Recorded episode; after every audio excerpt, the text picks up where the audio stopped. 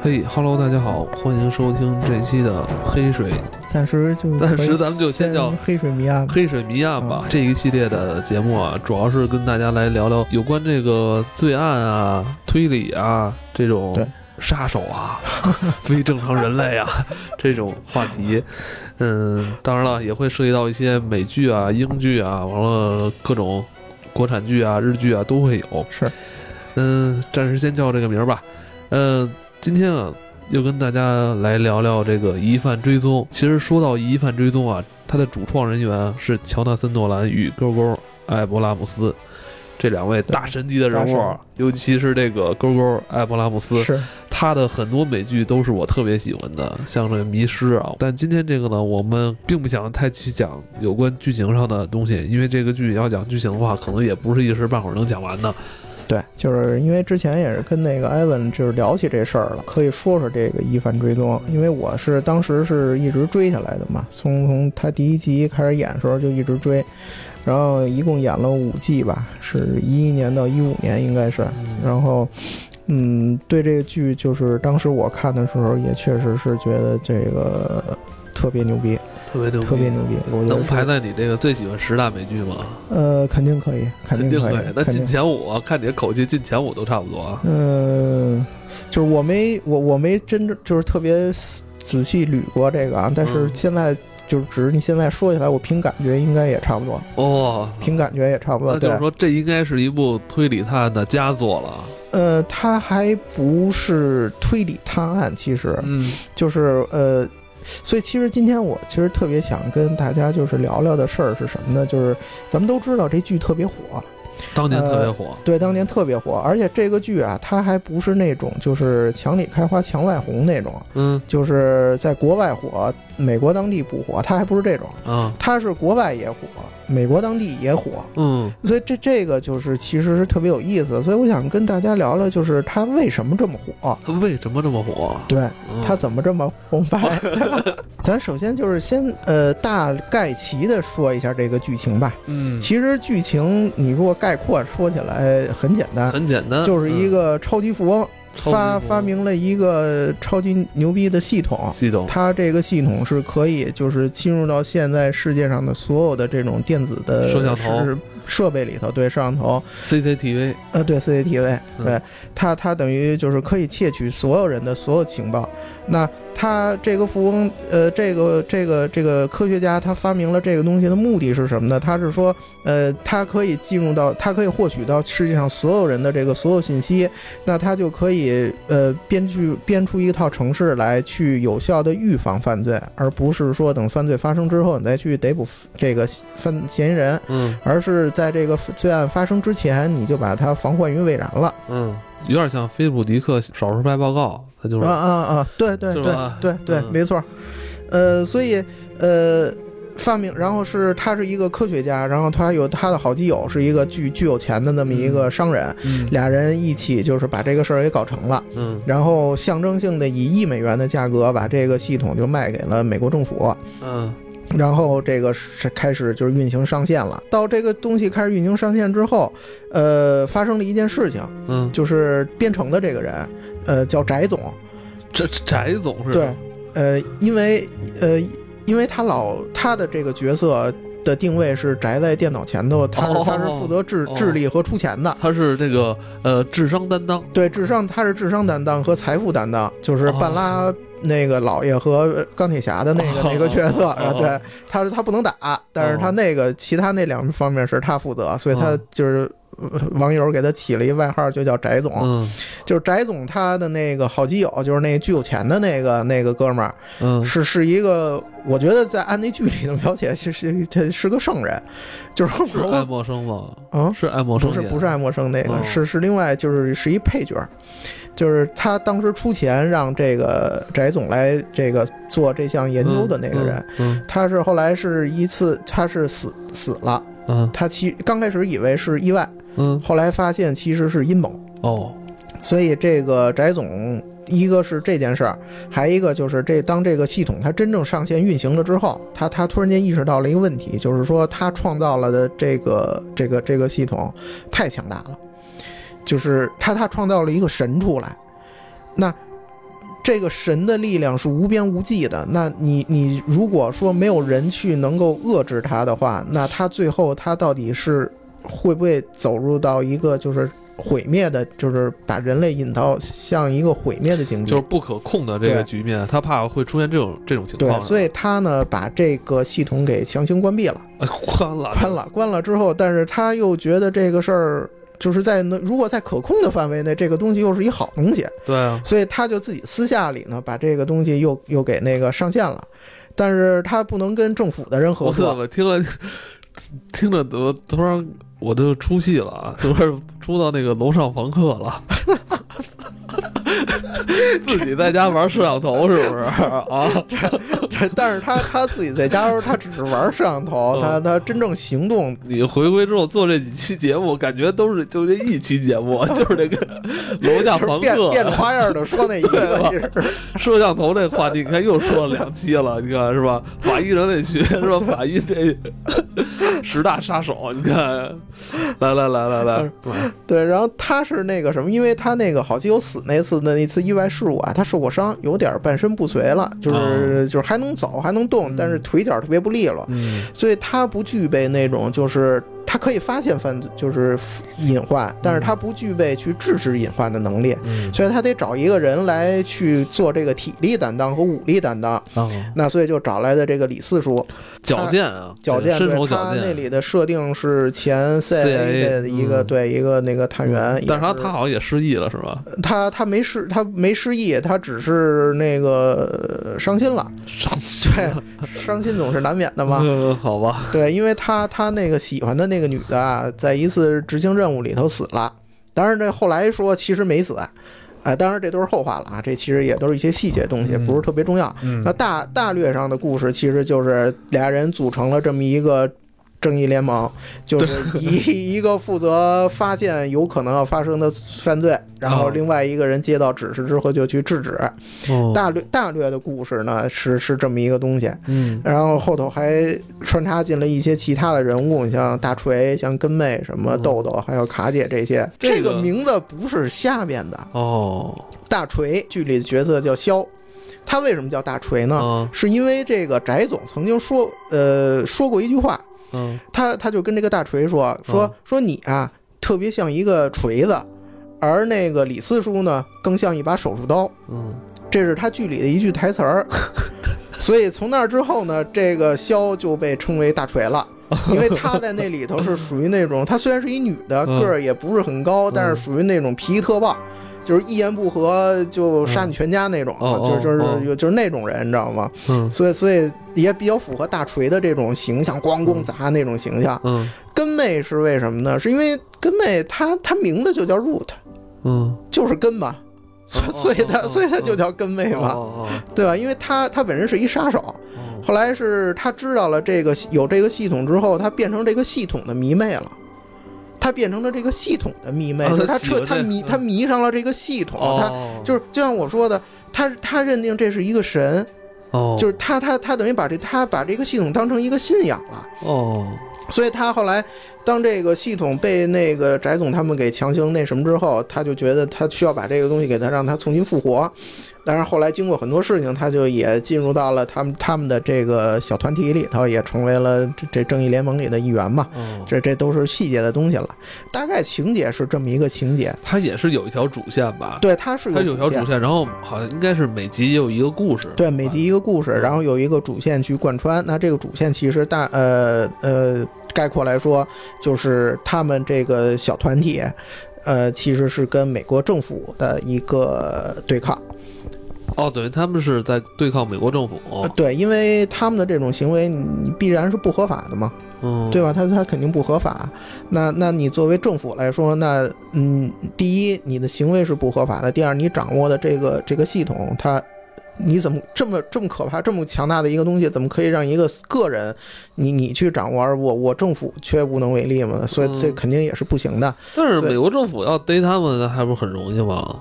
嗯，并不容易啊。你比如说，你要逮一个人，那你你需要先搜找到他，对吧？？嗯，那那你找到他，你是现在常规的一些手段，你比如说，呃，比如说你追踪他的信用卡，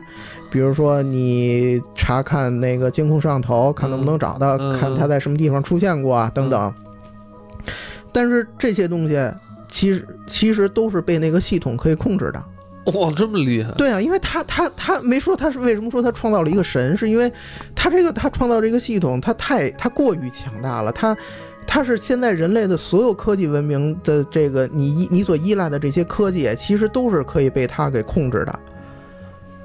所以，我我想让你找不着我，你就找不着我。 你知道，他所以所以找他们真的不是不是很容易，是根本是你真的是找不到。哦，对是这么个意思，对，这个是大概他的这一个故事的主线。那所以现在我是想说，那这个故事大家现在其实大略都知道是怎么回事儿了。那他他就是说，呃，为什么他会变得这么火？就是首先那故么事受欢迎，对这故事事编得很很好，这是一方面的原因。，嗯但是我觉得还有一个特别重要的原因是什么？我觉得是它的这个现实意义。嗯这个剧啊是在二零一一年首播，播的第一季，嗯然后是二零一三年斯诺登的那个棱镜门事件爆发爆发了，嗯然后当时这个是灵镜门事件一爆发之后，后来你你你去看这个剧，你会发现，呃，斯诺登所说的这个灵镜门这个行动，他的这个事件其实跟《疑犯追踪》里的这个很多地方是非常相似的。就是灵镜门也是监听嘛，对吧？它也是监控这个这个公民的一些嗯这个嗯私人信息这些嗯东西，嗯那其实这个系统它，它很跟这个剧里的这个发明的这个系统，其实就是功能上非常类似的，也只可能只是这个性能强弱的差别。嗯，但是它它的这个作用其实都是嗯搞一个事情，对吧？嗯监控你所有人的这个东西。那这件事儿出来之后，就是这个剧就变得具有了现实意义以及前瞻意义。嗯就是他是在这个事件爆发之前，他就先出 先出了这么一个剧，先有了这么一个情节，那他就会让人觉得特别兴奋，就是。这个预，他像个像个预言家，对对吧？ 像个预言家，我对预言了这个可能会会发生的一个事情，然后它真的就发生了，这这个事儿就变得很很神奇。是，要说勾勾那两年一下被封神了， 对啊，对吧啊。 然后这个是一方面，它的现实意义，嗯然后同时还有一个就是，嗯，其实就是呃呃，就是也是以这个灵镜门这个事件，就是作为一个契机吧，它它其实就是，呃，它触动了美美国人一个很敏感的一个神经，嗯，呃，就是我公觉民得。隐私权是吗？，对，就是我觉得它这个剧啊，它其实它整个它的内核，它其实是要讨论的一个事情，是在于就是，嗯，一个力量或者说权力，它的这个边界是在哪里？嗯就是你你从这，如果你就是咱们来说这个剧，那这个翟总他最开始他们发明这个系统的初衷是为了要预防犯罪，对，对吧？他要预防那个各种的恐怖主义犯罪，然后嗯包括平平刑平常那种刑事犯罪等等，他是出于一个好的目的，对，对吧？那这个在这个剧里头，后来这个系统被政府的人得到了，得到之后，他们就是用这个系统去无限制的去用他这种能力去去去这个就是所谓的预防犯罪，嗯但其实他们的的很多行为是呃不合法，或者说是你你就是违反道德、违反法律的这种行为。过界了是吧？对，就所以侵害到一些的个人这种权利利了。对，嗯所以就是，呃，一个好的初衷，你诞生出了一个巨大的力量，但是这个力量如果不加以控制或者说约束，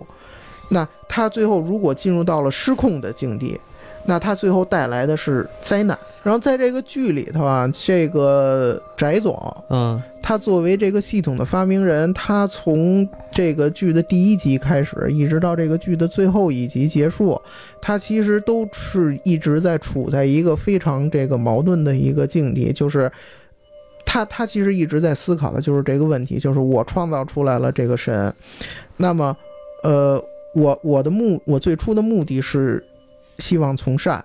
嗯那但是我现在把它创造出来了，我也看到了它能够做到什么样的地步，它究竟有多么大的能量，那我能不能控制住它？就是我能不能控制住到它不去做越界的事情，或者是这个超去去把这个它的这个能量无限的去放大？他其实从第一集他一直到最后一集，他一直在纠结这个问题，所以他对于这个系统的使用一直是有节制、有限制的。包括你在那个剧里头看到后两季的时候，他们这个小团队就是遇到了非常大的困境，呃，就是他们被政府追捕，就是非就是很惨。就是当时，然后那个根妹曾经不止一次的去跟这个这个翟总，就哈尔的跟他说，你可以让这个机器去发挥它的更大的能量，让它去帮助咱们去躲避这个政府的追杀。但是翟总一直他没有，他就一直就没有同意这样去做，他是为什么？他其实就是在这儿，就是他担心因为他这么一做，这戏没法拍 了，是不是？说来找不着我们，夸隐身了，这几个 人，这戏没法拍了，是不是？对，就是他对这个从 拍戏的角度来说是这样嗯 的是，吧？你们得自己利用自己的能力来来躲避追捕。对，但是从他剧里的这个人的设定来说，就是他他担心，就是一旦他解开了这个封印，那他能不能还再把他有没有能力再把他嗯给那个、给重新封印上？因为他发明的是一个人工的智能，这系统使用上还是不愿意以这个个人的这种私欲啊对来去使用的。对，所以这个也是这个剧的这个我觉得一个很核心的一个点，嗯，就是其实翟总他的想法是一个很是一个理想化的、很美好的想法，嗯，但是你进入到这个现实的世界之后，你其实你会发现这种美好的想法其实没有太多的可行性，嗯，就是你你你很难去做到你想象的那样，嗯，就是。这这个世界它就是这样，你你政府，嗯你得作为一个国家机器、权力机构，有可能去掌握到这种力量的时候，你指望说他去约束自己很难。该用就用吧，对，该用就用吧，你不用，反正别人也用。自从九幺幺事件之后啊，其实他就对于这种政府。对于公民隐私的这种监控也好啊、嗯侵犯也好啊，这种事儿，意识加强了，对，，就意识加强，他看得特别重，他特敏感，嗯、就是这这类事情，稍有稍微有点风吹草动啊，就就能聊的这美国人就是这不行，就就就嗯容易容易炸毛。嗯所以，所以你想，它这个是这个剧，它本身它是这个主题是这样一个主题，再加上正好又配合上，就是无意中这个斯诺登的棱镜门事件嗯又，等于是在现实中又反哺了这个剧一口。嗯，那在这么这个两个两方加持之下，这个你观众那个时候你再去看这个剧的时候，你从你可能就从一个最开始的一个就我纯把它当成一个编的一个故事去看，变成了一个我操，好像真的这个是是我发生在我身边的，就是有可能是真实的发生的这种事情，这种有有现实性的这种东西了。嗯所以，那对于这个剧的整个观感，它就会产生非常大的改变。嗯就是你会你会觉得说，它很真实，嗯你会觉得说它它反它反映了很多现实中的这种问题这种其东西，嗯那那对于它的这个评价就肯定会是有一个水涨船高的这么一个作用。嗯，所以还是兼具了很多话题性哈。对这部剧它诞生的这个时间点也特别好，呃，对，确实是，嗯最终的主线有没有走完啊？呃，算是走完了吧。其实，嗯但用你呃的话说，好像也有点烂尾，是吧？，对，就是大多数当就是看这个剧的这个很多观众，其实呃，就因为我后来看完了之后，也看了很多人的这评论嘛，其实嗯大多数人的看法都差不多，觉得不是它太好，是吧？呃，对，最后对于这个结尾是不觉得不是很好。嗯呃，因为当时是应该是这个乔纳森啊，就是呃诺兰，他当时是要，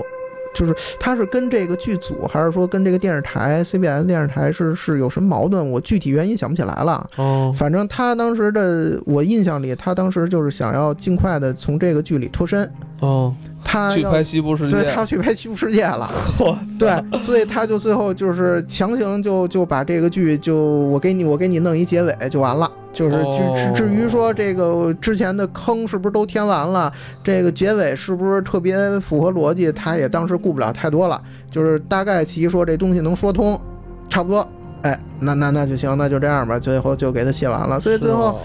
这个剧不怕剧透，我觉得嗯是这吗？个不怕是剧吗透。我觉得该死的死，在那个强大的系统面前，这些都是渣渣嗯，对，都是渣渣。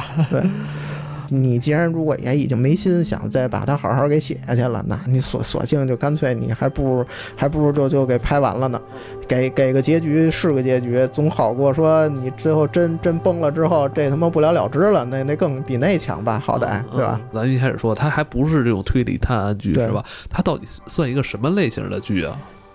带有科幻色彩的剧情片儿，科幻色彩，对，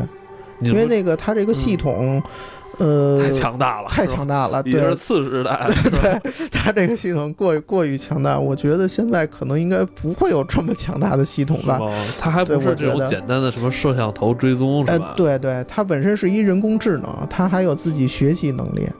所以所以它那个系统到后来最后两季的时候，就是呃，政府那边儿就是他那个找了一个，就是当时他们去做这套系统的那个一个。一个科研人员去就是复复制了一套，类似于嗯复制，就是另另外又创造了一套这个系统。啊撒玛利亚人等于最后是这两个系统去，就等于两个变成了两个神开始去去打架了，你知道吗？哦两个就系统互相打架，对两个系统互相打架哦，就是哎，他不用打架，让他们俩下围棋啊，